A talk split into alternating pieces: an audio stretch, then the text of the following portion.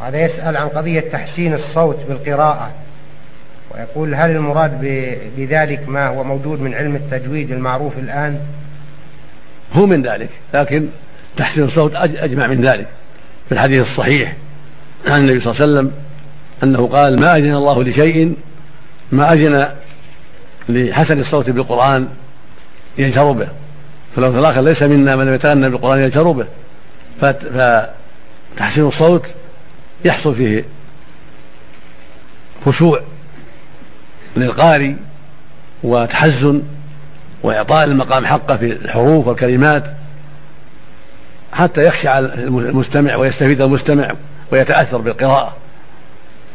فالتجويد من هذا المعنى التجويد يكون يعطي الحروف حقها من تفخيم وترقيق وإدغام وإظهار مع المدود المعروفة مع التحزن ومع الخشوع وتحسين الصوت.